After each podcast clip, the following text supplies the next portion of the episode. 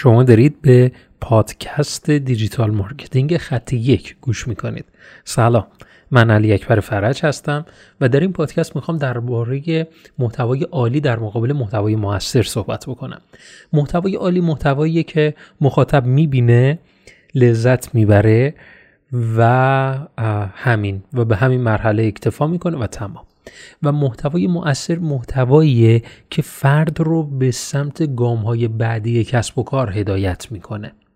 ما در اصل محتوایی که مثلا در اون اینستاگرام مثلا تولید میکنیم یا محتوایی که برای سایت تولید میکنیم، اگر با این هدف مؤثر بودن باشه اگر با هدف مؤثر بودن باشه قاعدتاً میتونیم فرد رو به سمت گام‌های بعدی کسب و کار هدایت بکنه. و واقعیت اینه که بیشتر محتوایی که درون سایت تولید میشه محتواهایی هستند که مؤثرن، یعنی اینکه با هدف مؤثر بودن اون محتوا رو ما می‌نویسیم.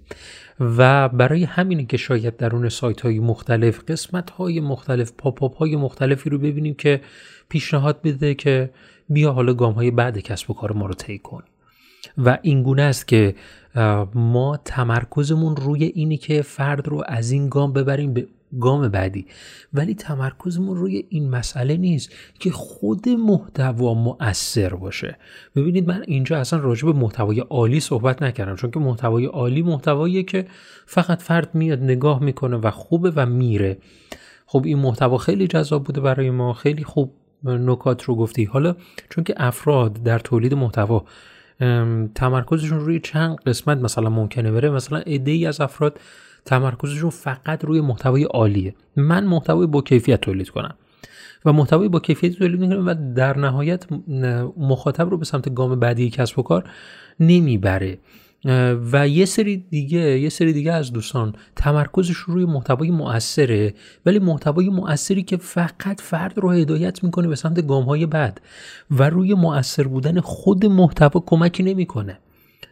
یه عده دیگر از دوستان که من پیشنهاد میکنم جزء دسته سوم باشیم، محتوایی که خود اصل محتوا مؤثره، یعنی خود اون محتوا کاری کرده که خود اون شخص نت به این نتیجه برسه من الان باید برم بیشتر یاد بگیرم از این فرد، من باید برم بیشتر ببینم چه محتوایی داره، چه کمکی میتونه به من بکنه.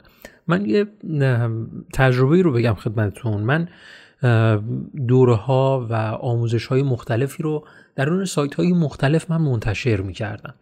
اوایل هدفم این بود که از اون آموزش‌ها و مواردی که من منتشر می‌کنم در نهایت افراد بیان وارد سایت من بشن و در اصل تمرکزم روی محتوای مؤثری بود که فقط روی تبدیل تمرکز داشت، رو فقط روی این تمرکز داشت که هی من افراد رو منتقل بکنم و این تفکر استپ بای استپ رو نداشتم.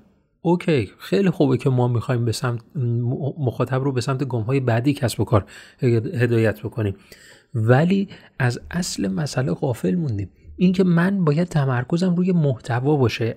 وقتی که میخوام محتوا بنویسم صفر تا صد تمرکزم روی همون محتوایی باشه که مخاطب میخونه و نتیجه میگیره، میبینه و نتیجه میگیره، میشنوه و نتیجه میگیره. و بعدش حالا میتونم تو گام بعدی حالا بگم من چیکار میتونم بکنم که حالا فرد رو از این گام به گام بعدی ببرم. پس اگر ما تمرکزمون تنها روی محتوای عالی باشه به نتیجه نمیرسیم. اگر تنها تمرکزمون روی تبدیل مخاطب در محتوای مؤثر باشه به نتیجه نمیرسیم. ما موقعی به نتیجه میرسیم که صفر تا صد در اون مرحله به مخاطب کمک بکنیم که بتونه به اون نتیجه مد نظرش برسه. اگه نتیجه مد نظرش در اون محتوا محقق بشه میتونه به گام بعدی کسب و کار ما بره.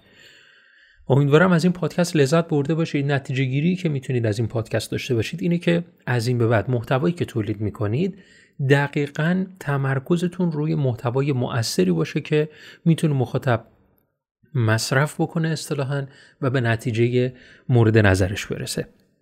ما رو حتما در شبکه‌های اجتماعی دنبال بکنید. در اون سایت محتوای دیگری رو ما منتشر می‌کنیم، محتوای متنی مفصلی که شاید خیلی در پادکست ها نمیشه بهشون پرداخت و خوشحالم که تا این پادکست تا اینجای پادکست همراه من بودید. تا پادکست بعد، فعلا خدا نگهدار.